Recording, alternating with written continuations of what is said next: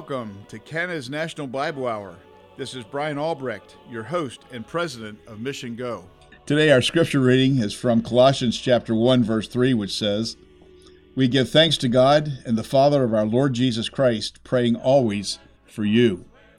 This is a wonderful verse. It has really two parts to it. It talks about giving thanks to God. And of course, we always thank Him for our salvation. We always, always thank Him for the good blessings that He's given to us the fact that we have a shirt on our back, the fact that we have food, the fact that we have a good lodging here in North America. So many people in the world don't have these things. Also, the fact that we ought to just thank Him for the way that He watches over us each day and protects us and helps us. There's so many blessings that we are recipients of that we even take for granted. The second part of the verse talks about praying always for you. Paul here is praying for the people at Colossae and we ought to pray for one another and be encouraging to one another and bless one each other. And it's always a privilege uh, when you run into someone and you say, "Well, I'm going to pray for you." You ought to pray for them right then. That's what I do because I don't I don't like telling lies. Sometimes I tell people I'm going to pray for them and then I don't do that. I believe that's a sin. So I think we ought to pray often and always for one another.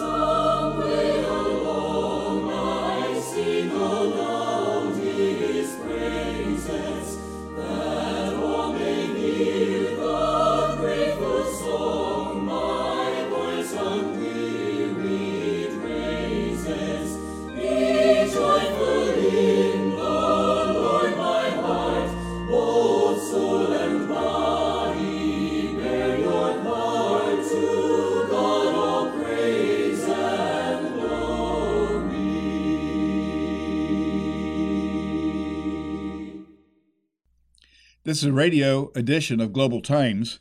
Today we have in our studio Jacob and Sharon Severaj, all the way from India. They also have brought their two year old daughter, Ella, with them. Sharon, I'd like to start with you first. Your father has been a long term missionary with Global Outreach Mission in India, and I know that he studied at Prairie Bible Institute. Can you tell us something about your dad?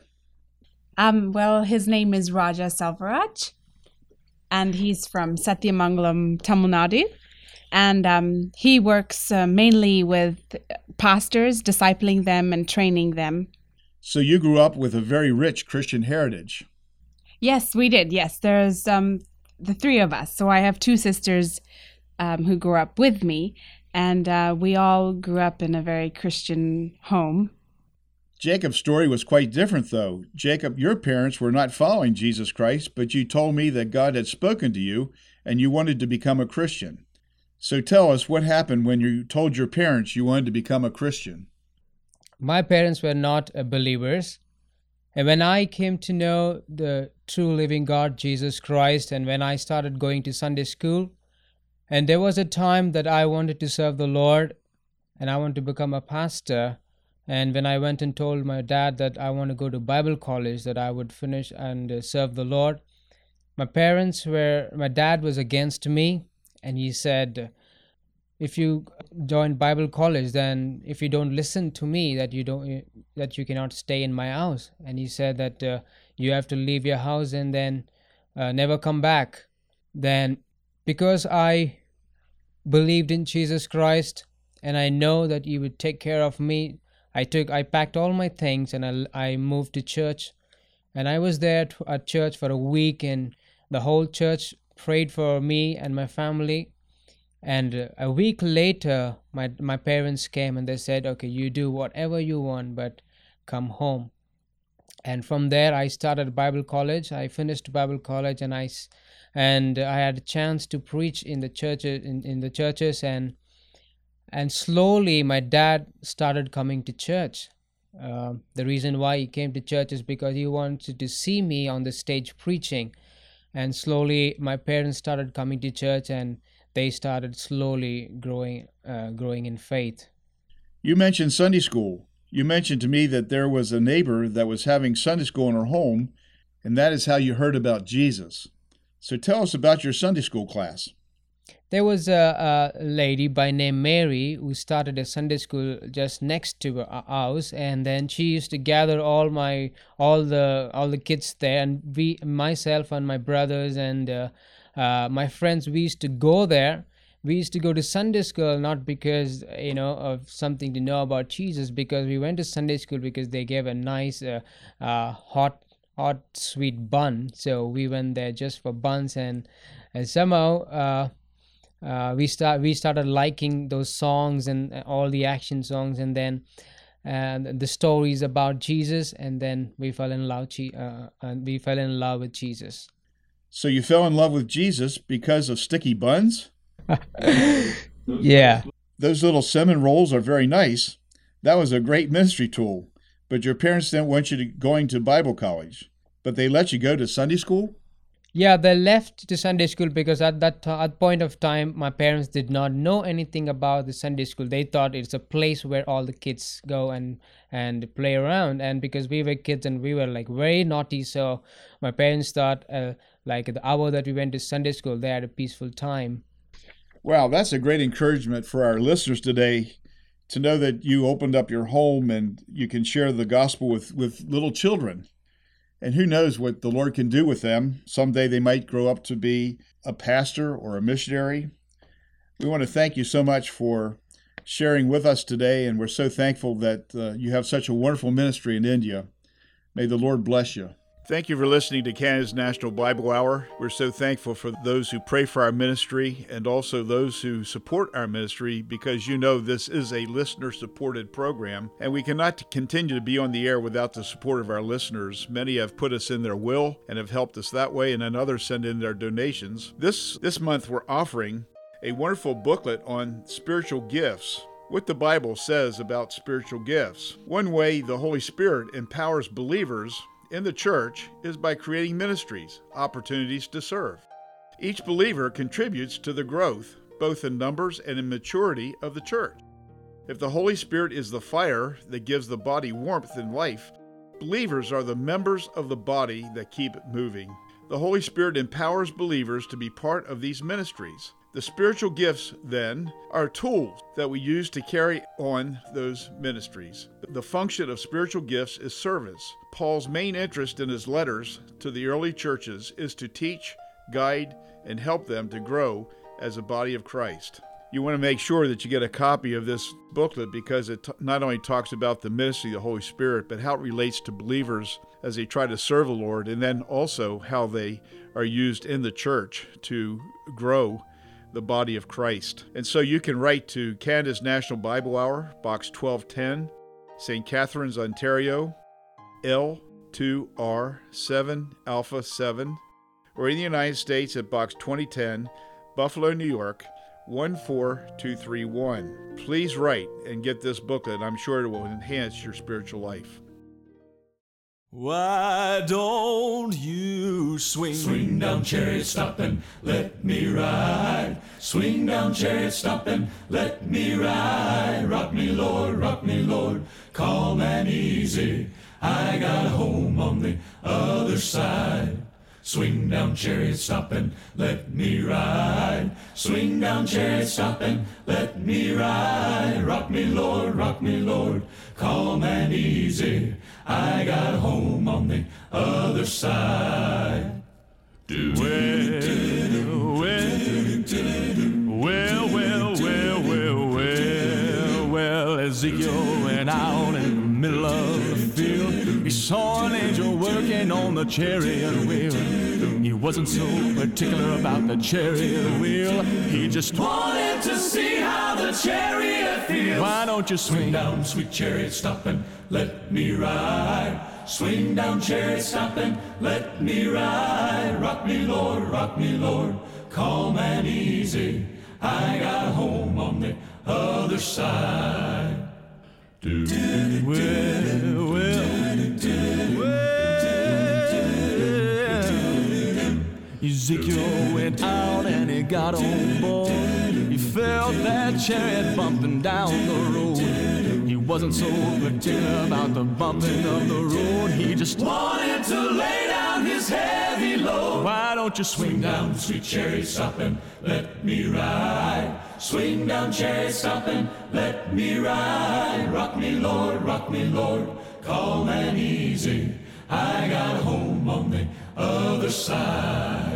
Swing low. Swing low, sweet chariot, coming for to carry me home, carry me home. Cause I'm getting ready to leave this world. Sorrow. I'm getting ready for the gates of pearl, gates of pearl. Swing down, chariot, stop and let me ride. Swing down, chariot, stop and let me ride. Today's message is from the Honorable Ernest C. Manning, and it's entitled Things Which Must Surely Come to Pass. Printed copies are available upon request. We continue now our series of talks entitled Things Which Must Shortly Come to Pass. Your letters indicate a widespread interest in what the future holds in store. I hope these talks will be helpful as you try to anticipate the ultimate results of the trends and conditions developing in society today. Don't forget the wise observation of the Apostle Peter recorded in the first chapter of his second epistle. We have also a more sure word of prophecy, whereunto ye do well that ye take heed, as unto a light that shineth in a dark place. Never forget the foreknowledge of God gives the most accurate insight into the future available to mankind.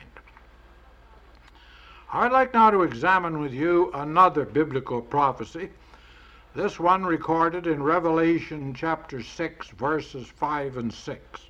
It reads When he had opened the third seal, I heard the third beast say, Come and see.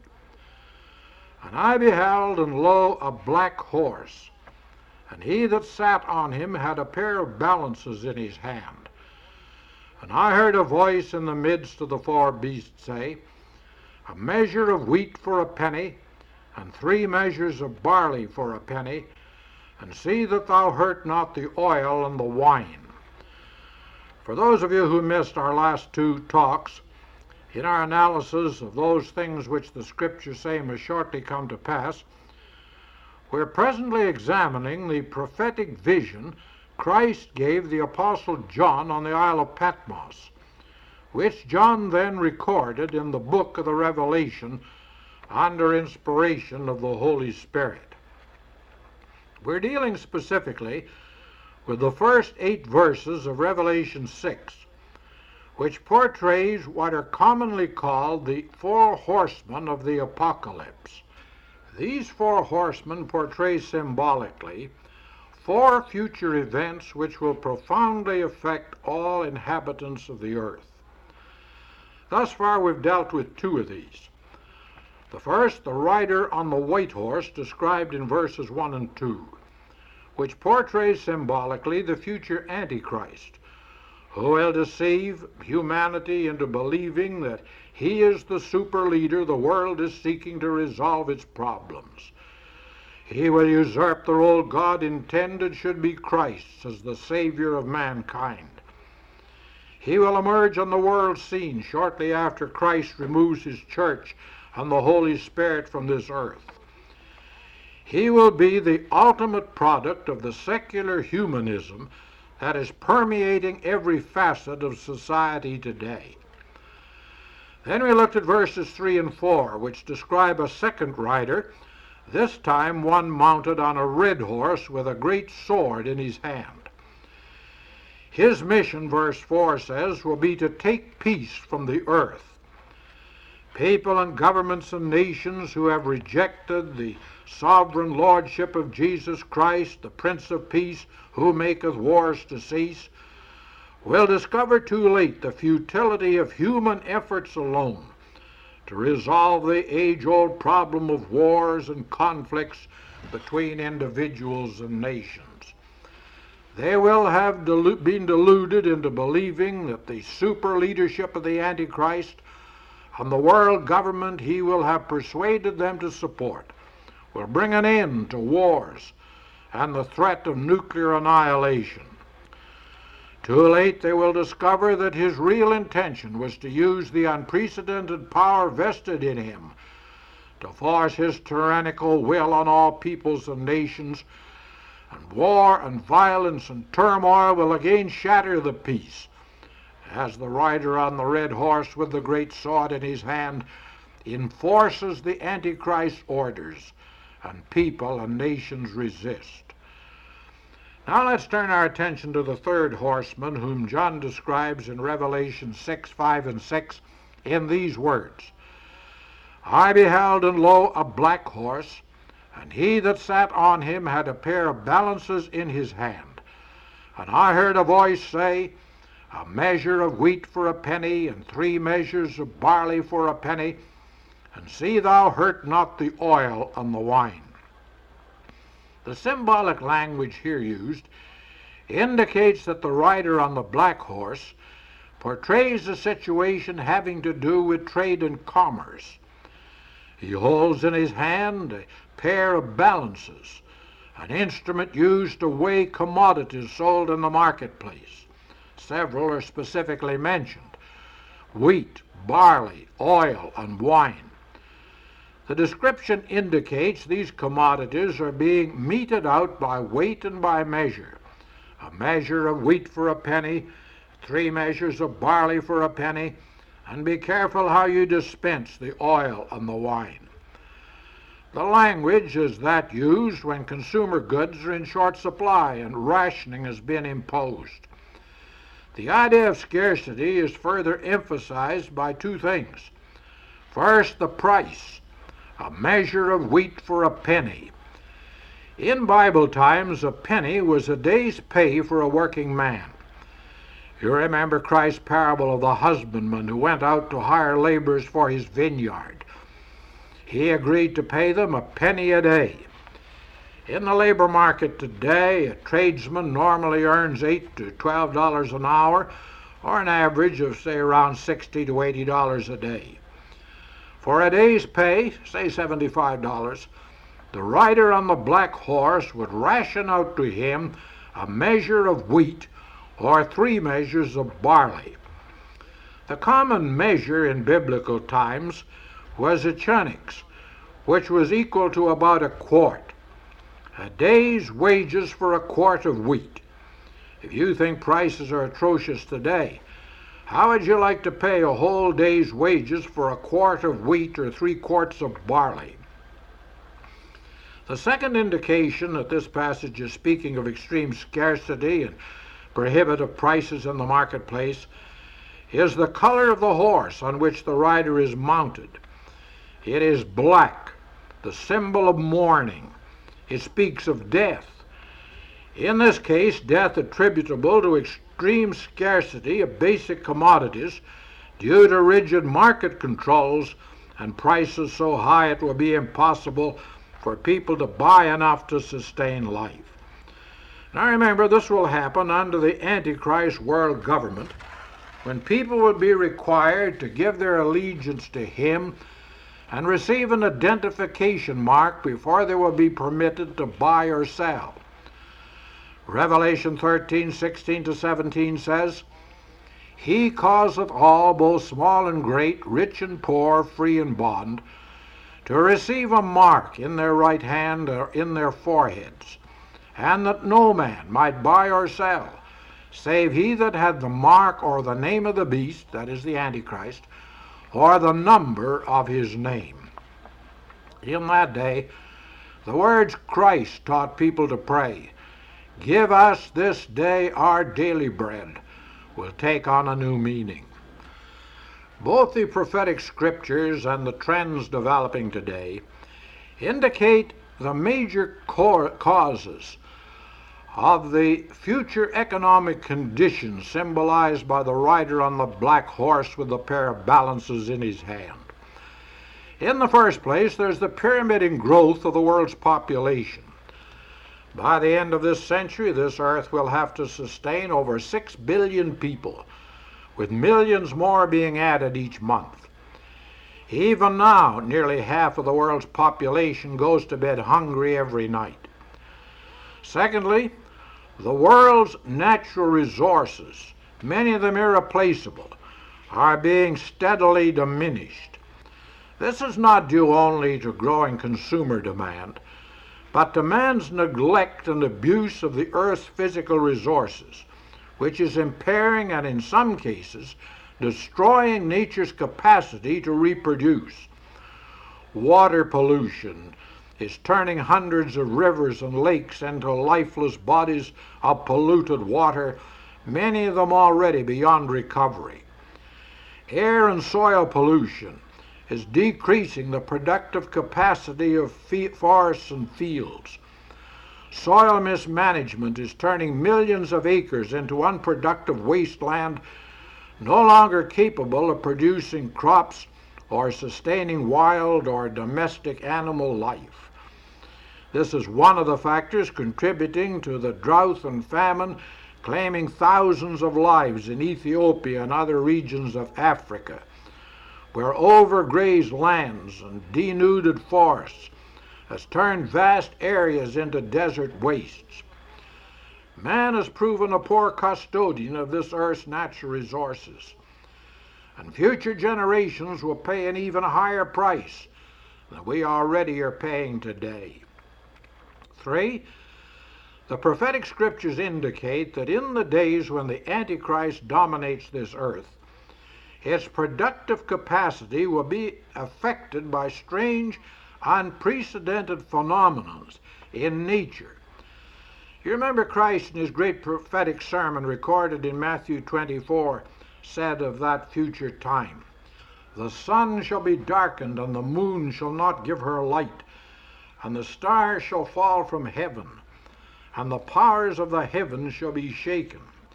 And again in Luke 21, verse 11, he said, Great earthquakes shall be in divers places, and famines, and pestilences, and fearful sights, and great signs shall there be from heaven. Revelation 6 and 12 speaks of the sun becoming black as sackcloth of hair, and Revelation 8 and 12 says that the third part of the sun was smitten, and the day shone not for a third part of it. You can imagine the impact of such phenomena on the Earth's temperature, on overall climate, and on its vegetation. In recent years, we've witnessed some strange and abnormal weather patterns and climatic abnormalities.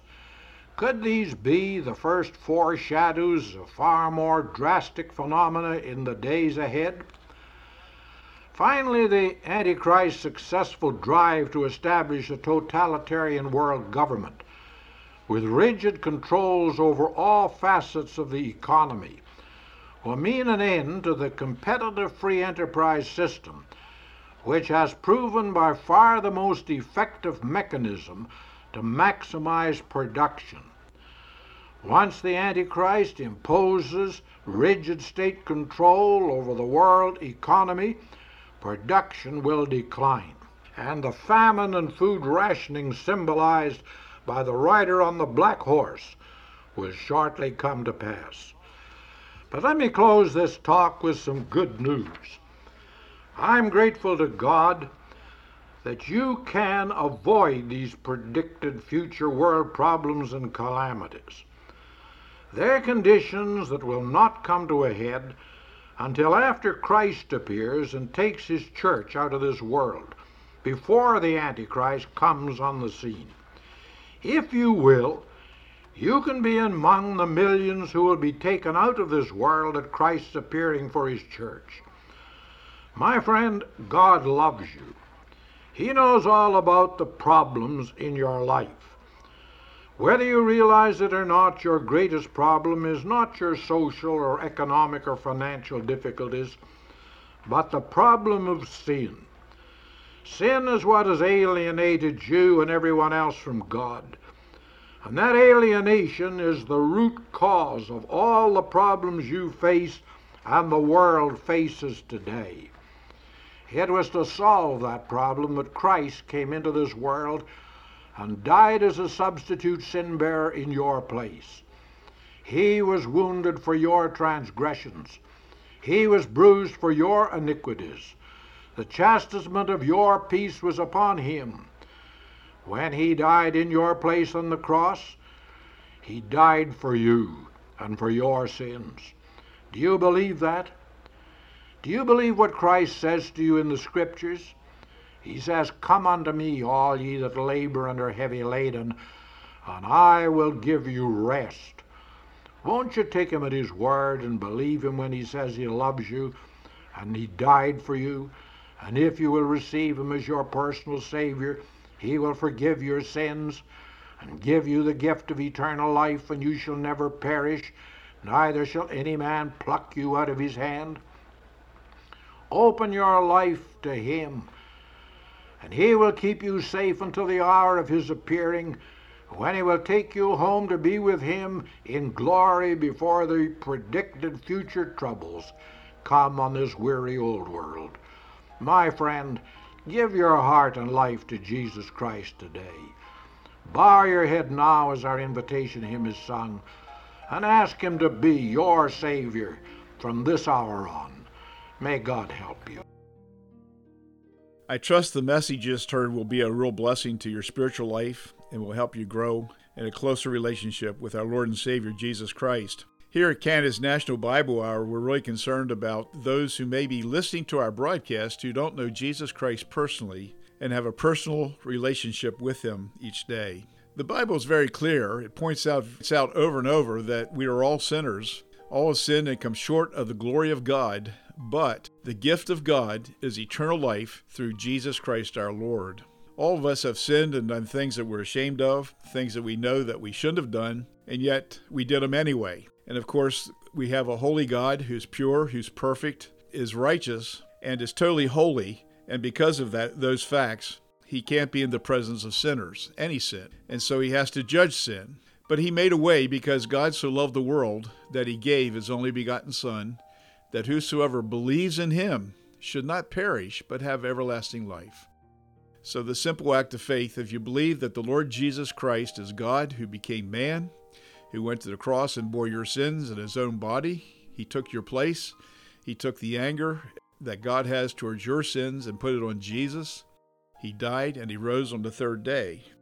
If you believe those things and are sincere in your beliefs, you can bow your head and you can ask the Lord Jesus Christ to come into your life because John 1:12 says, "But as many as receive him, receive Jesus. Unto them gave he the right to become the son of God." If you want to be a child of God, receive Christ as your personal savior. Don't forget to write in to get your copy of the booklet Spiritual Gifts. I know that this will help your spiritual life and I know that it will be a real blessing to you and to those that you share it with. You can write Canada's National Bible Hour, Box 1210, St. Catharines, Ontario, L2R 7A7, or in the United States at Box 2010, Buffalo, New York 14231. You can also listen to past messages on Canada's National Bible Hour by visiting our website at www.missiongo.com M I S S I O N G O dot org, O R G. And please remember us in your prayers. We trust the Lord will be with you throughout this next week